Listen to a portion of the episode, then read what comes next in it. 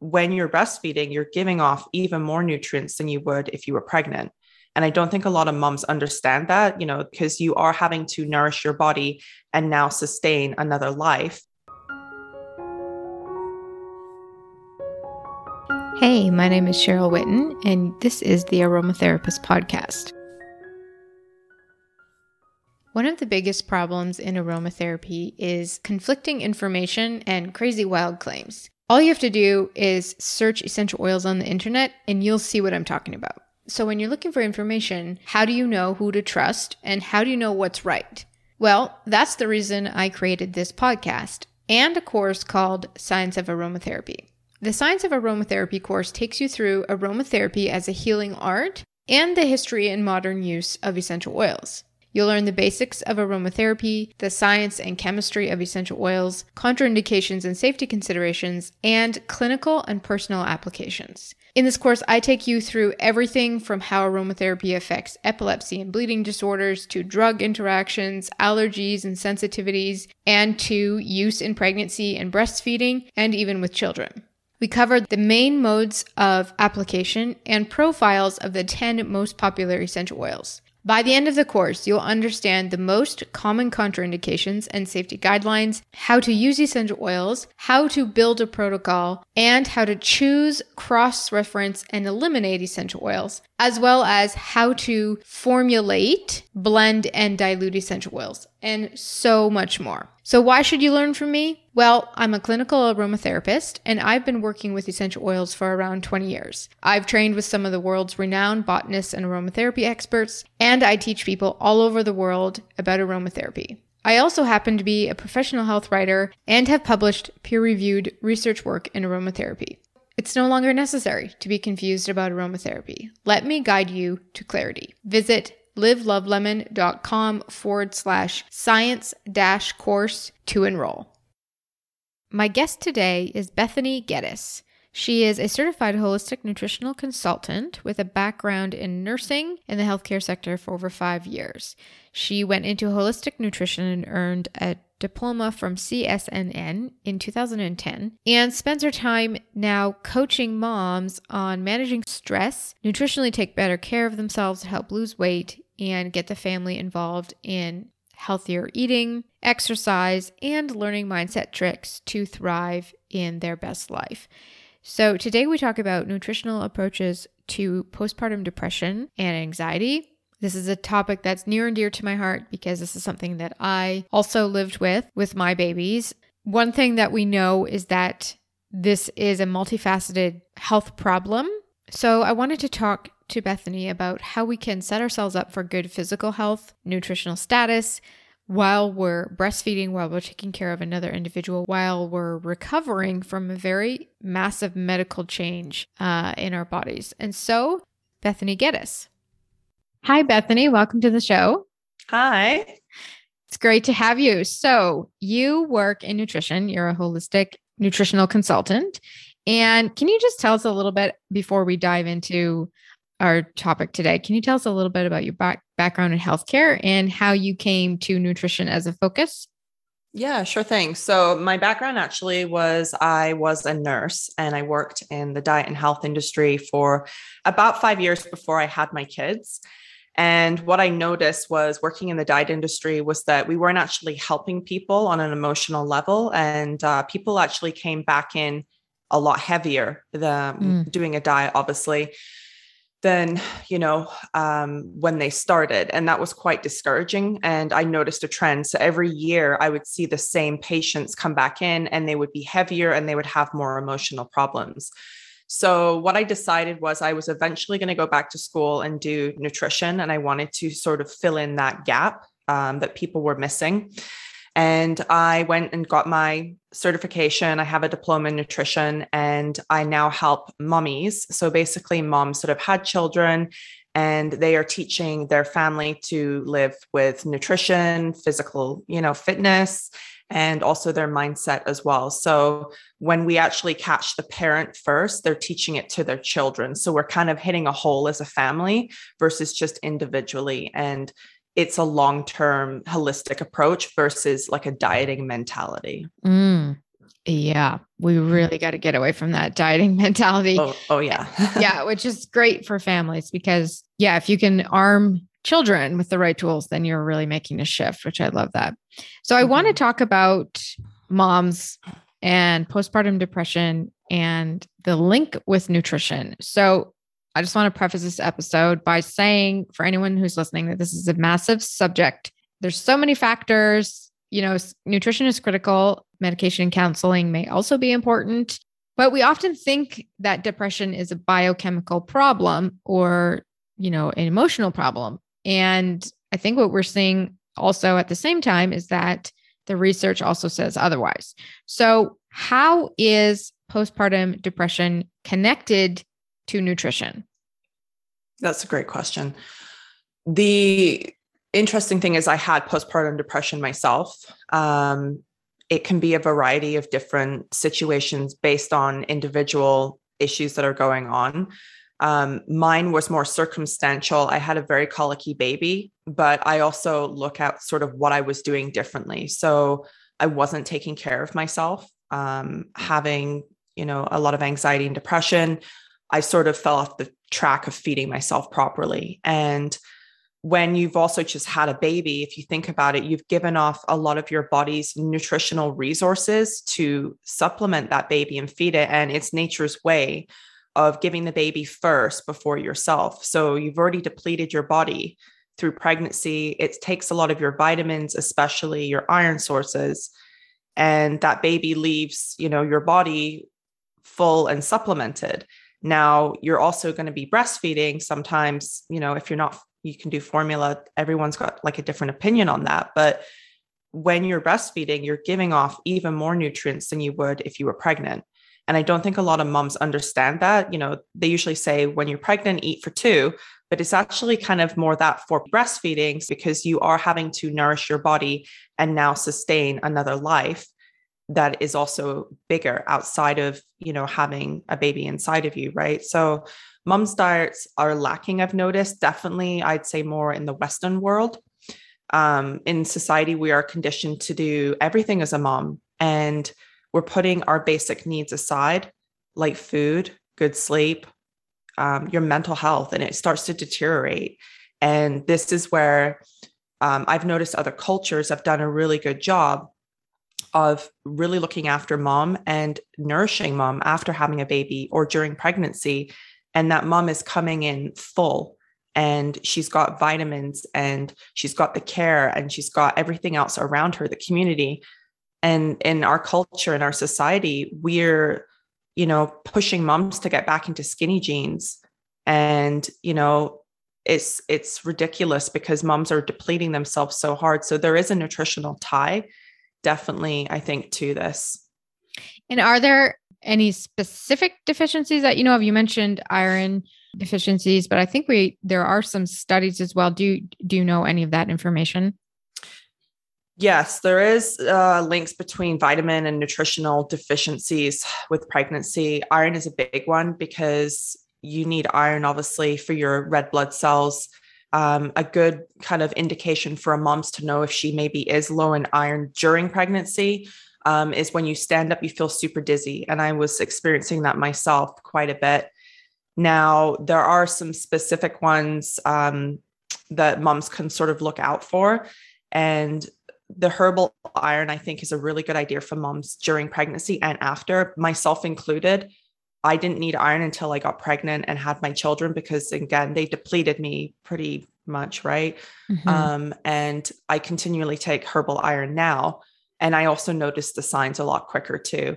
So for a lot of moms, you know, they're feeling tired and that's the problem that they say, I'm tired, but it's pregnancy, or I have a new baby and I'm tired, but that's just because, you know, I'm a new mom.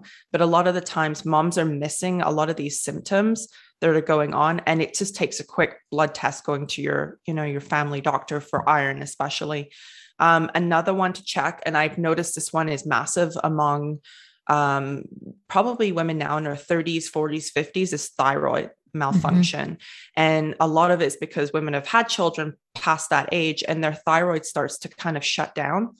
Um, depending on where you live as well, usually a thyroid issue relates to an iodine deficiency. Iodine um, is found in a lot of seafood. Um, and unfortunately, being in sort of like land here in Alberta, we don't have obviously a sea of, you know, swimming around mm-hmm. us here. So we're kind of getting it shipped in, and it's sometimes farmed, and it's not exactly the best, you know, nutrient dense iodine that we could possibly get. Um, so iodine also has to do with um, deficiency as well for a lot of moms. And that's where the thyroid starts to malfunction. Something interesting as well is that uh, iodine, zinc, and iron all go together to help your uh, thyroid. So a lot of the times moms are missing the iron, they're missing the iodine, and they continue, and then their thyroid starts to malfunction. So a lot of the times it's not just like one nutrient, it kind of is like a domino effect. Um, and the, uh, the issue with women lacking these vitamins in the first place is that, like I said, you know, pregnancy is a massive stress on the body, and you're taking it over the edge basically with having a baby and then breastfeeding. And then on top of that, you're maybe taking care of another child. So you're, you know, you're lacking sort of the time, the energy to take care of yourself, and you're putting a lot more focus on everybody else. Um, so that's where I think a lot of moms struggle. So I would say those are probably the biggest ones is um, zinc, iodine, and iron that moms are typically missing out on. Yeah. And the thyroid is huge. So thyroid, I mean, pregnancy just, just, just completely sidewells your thyroid. Oh, yeah. And it can, and you can mm-hmm. end up with that, you know, autoimmune piece temporarily or permanently after pregnancy. Um, right. Huge for depression. It's a huge piece of depression and anxiety. Um, and I've also, you mentioned that you had postpartum depression. I also had postpartum depression. And mm-hmm. I think I actually would be, a, would have been diagnosed now with uh, postpartum anxiety is mm-hmm. what I actually had. It wasn't really something when I was having my babies, it wasn't really something that was discussed as much as it is right. now. Um, yeah. And I, at the same time, I have thyroid disease and autoimmune thyroid disease. So I think I actually, even though I was being monitored for, like, it wasn't like it was through the roof, um, mm-hmm. thyroid issues, but afterwards I never really saw the doctor. And I think now if I had went back and did that differently, I would have caught my disease earlier. It would have been like a real red flag for what was the cause of what I was going through. So I definitely think that's a huge piece. And the nutritional piece of that, massive with thyroid for sure. Mm-hmm. So, okay. So we know that women should take a prenatal prenatal vitamin during pregnancy. So is it that we're not taking the vitamins, or is it, you mentioned like with the iodine, is it a food quality issue, or there are there other habits um, that are affecting nutritional deficiency? So yeah. What, how do you see that? There's a combination of things going on. So interestingly enough, like I also have iron deficiency and thyroid disease myself, and it only happened um, later on for myself. So when I was pregnant with both my boys, I took a very high quality bioavailable prenatal vitamin. And that's usually what I recommend to most of my moms anyways. What I didn't do though, was after I had the baby. Mm. So that's, that's the issue, is that most people, they're doing it because they want the baby to succeed, right? You have the baby and now you're completely depleted. And what I should have done is probably continue those prenatal vitamins while I was breastfeeding.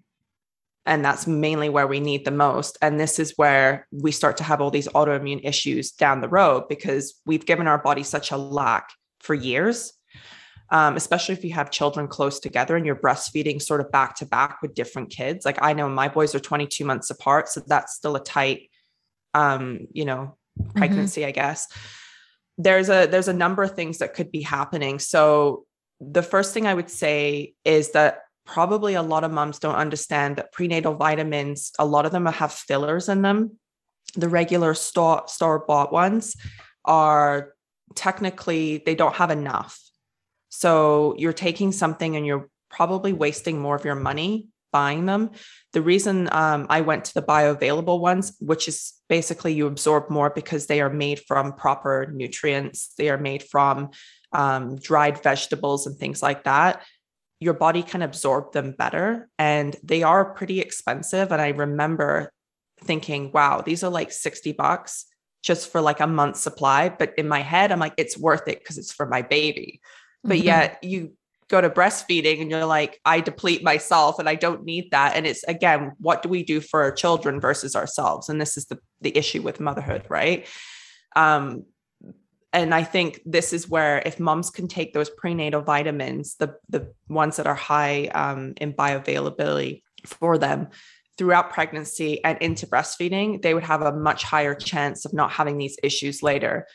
The next thing is the food quality. So as much as I say to people, use food first and then supplement later, because a lot of the time we can get it through our food. The issue is right now is that our quality of soil, um, the way things are grown from back even ten, twenty years ago is completely different. So it depends where you're buying your food. Um, I usually suggest if you want to eat the healthiest is buy locally, um, farmers markets, fresh as much as you can, because they usually have a better quality content of soil and the food hasn't traveled in a plane, train, bus, anything coming to you. And they usually ripen them on those transportation mm-hmm. and we, we're not getting the proper nutrients. They're sitting in the dark. They're not getting the sunshine that we need. Um, the soil content, they're ripping them off when they're green and then they're ripening in transport. So that's where I think a lot of moms aren't getting the nutrients. And then we need to supplement even more so. Um, and then I think the other part of it is that in general, when moms start to get busy, they start to skip meals. And I don't think it's always intentional. I know I did it myself too. It's that it's kind of a, what's, what's more priority. So when you're a new mom and maybe you, you're going through anxiety right now or depression, you may want to sleep versus eat. So it's kind of like, pick your battle. It's like, do I want to sleep or should I eat something? Mm-hmm. And you can get to the end of your day living off coffee and be like, I haven't eaten anything today. And you're still breastfeeding. You're mm-hmm. still giving to your children and you're not putting anything to yourself. Your body will always give through milk, through uh, pregnancy. Your children will always get that nourishment. And, you know, that's why babies in third world countries even do really well, because mom's breastfeeding them, but mom's not getting anything out of it. So you got to look at this almost like a long-term issue, because it comes back to bite you years later. Yeah. And that skipping meals, that's sort of a hall- hallmark of depression, mm-hmm. right? Like once you start changing your dietary habits, affects your nutritional status, which affects your mental health, all that. But then that it's like a, a vicious cycle. And then as a symptom of depression, you start to go down, not wanting to eat, sleeping instead. Yeah. So it can really loop really quickly, which is tough. And you talked about, you know, food quality and just food in general. So what the, what we should be eating is so confusing right now. There's mm-hmm. so many ways and styles of eating, and it, it's hard to make heads or tail of what you're supposed to be doing. So what should, what kind of dietary, dietary changes or focus should we actually be having in pregnancy? What should we actually be eating? So this is not a one size fits all. This is the issue. Most people are looking on the internet for what should I do? But the problem is people aren't realizing you're an individual and you have different nutritional deficiencies that are going on. Um, just from simply doing different, you know, tests, you could go to your doctor and find out if you're missing certain basic nutrients. That's one way of finding out. Um, I usually suggest to people, this is where you probably need to book a consultation with somebody like myself, um, is that we can find out what you're missing.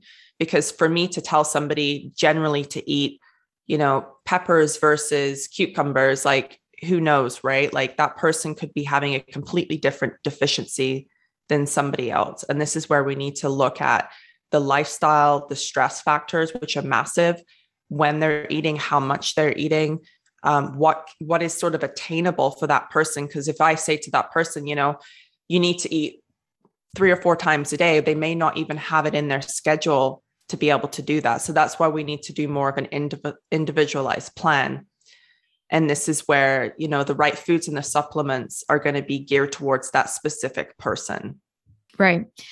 But generally speaking, you could say, you know, whole foods, Definitely. Well, in a general, in a general form, you know, as much as you can eat the rainbow, basically. So, you know, there's lots of different vegetables and fruits out there. Like I said, you know, the best places you can go um, to get the better quality nutrition would be farmers markets, local foods, um, you know, your depends what grows around you, basically. Like if you're around seafood, I would say eat more sort of seafood. If you're on land, I would say try and get more of like a potatoes and cow and things like that from like your farmer.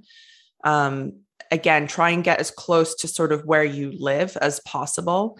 And um, that way you're actually going to get way more of the nutrients as well for yourself. And is there any sort of other specific nutrients that really are healing that we should carry over into postpartum? I mean, eating for pregnancy, you're really focusing on like nutrient dense foods. Is there, mm-hmm. is that what we should be car- carrying over? Yeah. A big one I usually like to say as well, and this is what I did throughout my pregnancy, is because you are developing a baby, um, and obviously brain and everything else, is omegas. Get your healthy fats in, because healthy fats, it's a great way to help you with your depression and the baby's development of brain and heart health, everything. Okay. Yeah. I love that. I was going to ask you about that because there's so much back and forth on mm-hmm. omegas and where the, you know, whether they actually help the brain, and which is just bizarre to me because, you know, we, as you said, we need omegas for the brain, but we see so much about the connection between that. And then other studies say that, you know, there's no, it's like a, a placebo. It doesn't perform better than a placebo. So what is your view to that? How do you counter that, that information? I personally, you know, I personally eat that way myself. I would say probably my personal diet is heavy in omega threes. Um, I eat a lot of nuts and seeds and more plant-based type of foods. I do eat protein as well, because I am iron deficient, so I have to have it in my diet. It really does help with depression and mood disorders. The, the reason being is it actually gives a calming effect. It doesn't cure Yeah. Um, depression. Like it's not going to be like you eat a handful of almonds and hurrah, you know, but mm-hmm. it definitely stabilizes moods for people. Um, and this can go in tandem with a couple of other things. So another suggestion I would also bring into that equation is vitamin D. So taking your omegas, um, again, when you're pregnant, breastfeeding, all that, and for yourself, another one, another reason why taking omegas is really good postpartum as well, is that women lose their hair. Mm-hmm. Like their hair starts to fall out usually about four or five months later. And that's pretty scary. And you think, oh my goodness, does my hair ever grow back? It will. If you keep building up your nutrient levels, and definitely omegas are really good for hair, skin, and nails. So that's something to eat them for as well. And the vitamin D component um, and omegas work really closely together because they actually help combat depression, moods, and anxiety, but it's never a one pill fix. Like you can't just expect to take omegas and vitamin D and you're like, hurrah, I'm cured. Because when you go, when you're going through postpartum depression or anxiety, it could also be circumstantial to what is going on in your life right now. But I would also say, yes, looking at your food quality and good quality of supplements and food in combination with your lifestyle factors and how much stress you're under.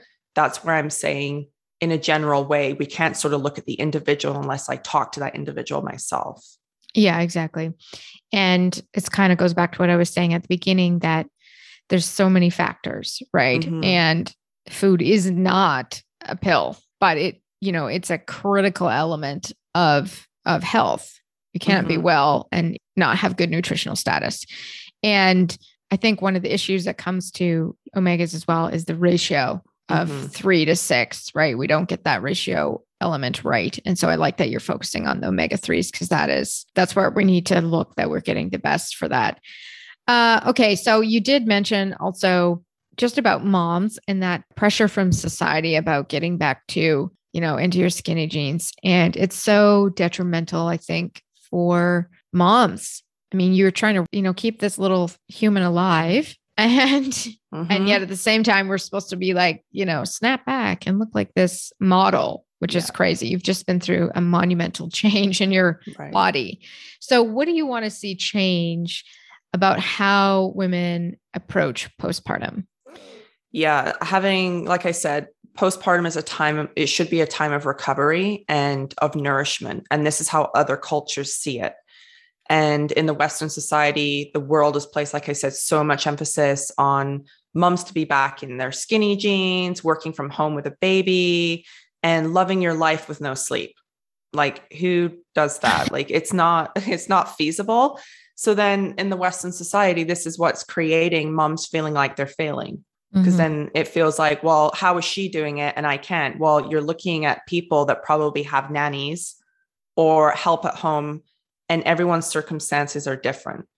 So it's this super mom mentality going on. And I want to see moms actually surrender to the fact that they can't do it all. And I have to come to this to myself, and they aren't alone, and that they actually have someone else there to take care of them, whether it's a community of other women or family around you. So I want them to fill up their buckets first, which a lot of women do not do. And this is why, you know, I do what I do, because if mom's not healthy and happy, what happens to her family? And we're teaching that to our children, especially girls as well. Like, I have two boys, but you know, if I had a girl, I'd also make sure that she was taking care of herself as well.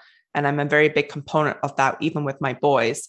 Like, as much as we want to take care of other people, we also need to make sure that we are taking care of ourselves first to make sure that we can actually be of service or help other people. Absolutely. Yeah.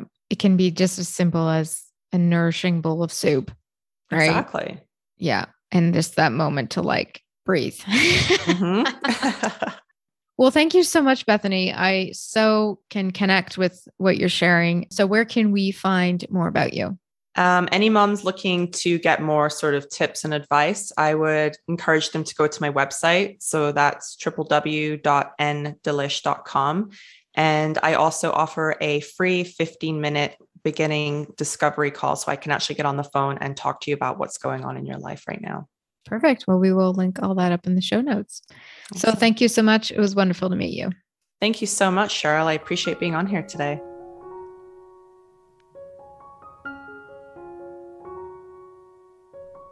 All right, beautiful people, thank you so much for listening today. If you feel so inclined, please subscribe, rate, and review this show. For show notes and more information on essential oils, please visit livelovelemon.com forward slash podcast. And we love to know what you're up to and how you're using your essential oils. So head over to Instagram and find us at the Aromatherapist Podcast. My name is Cheryl Whitten, and I am your aromatherapist.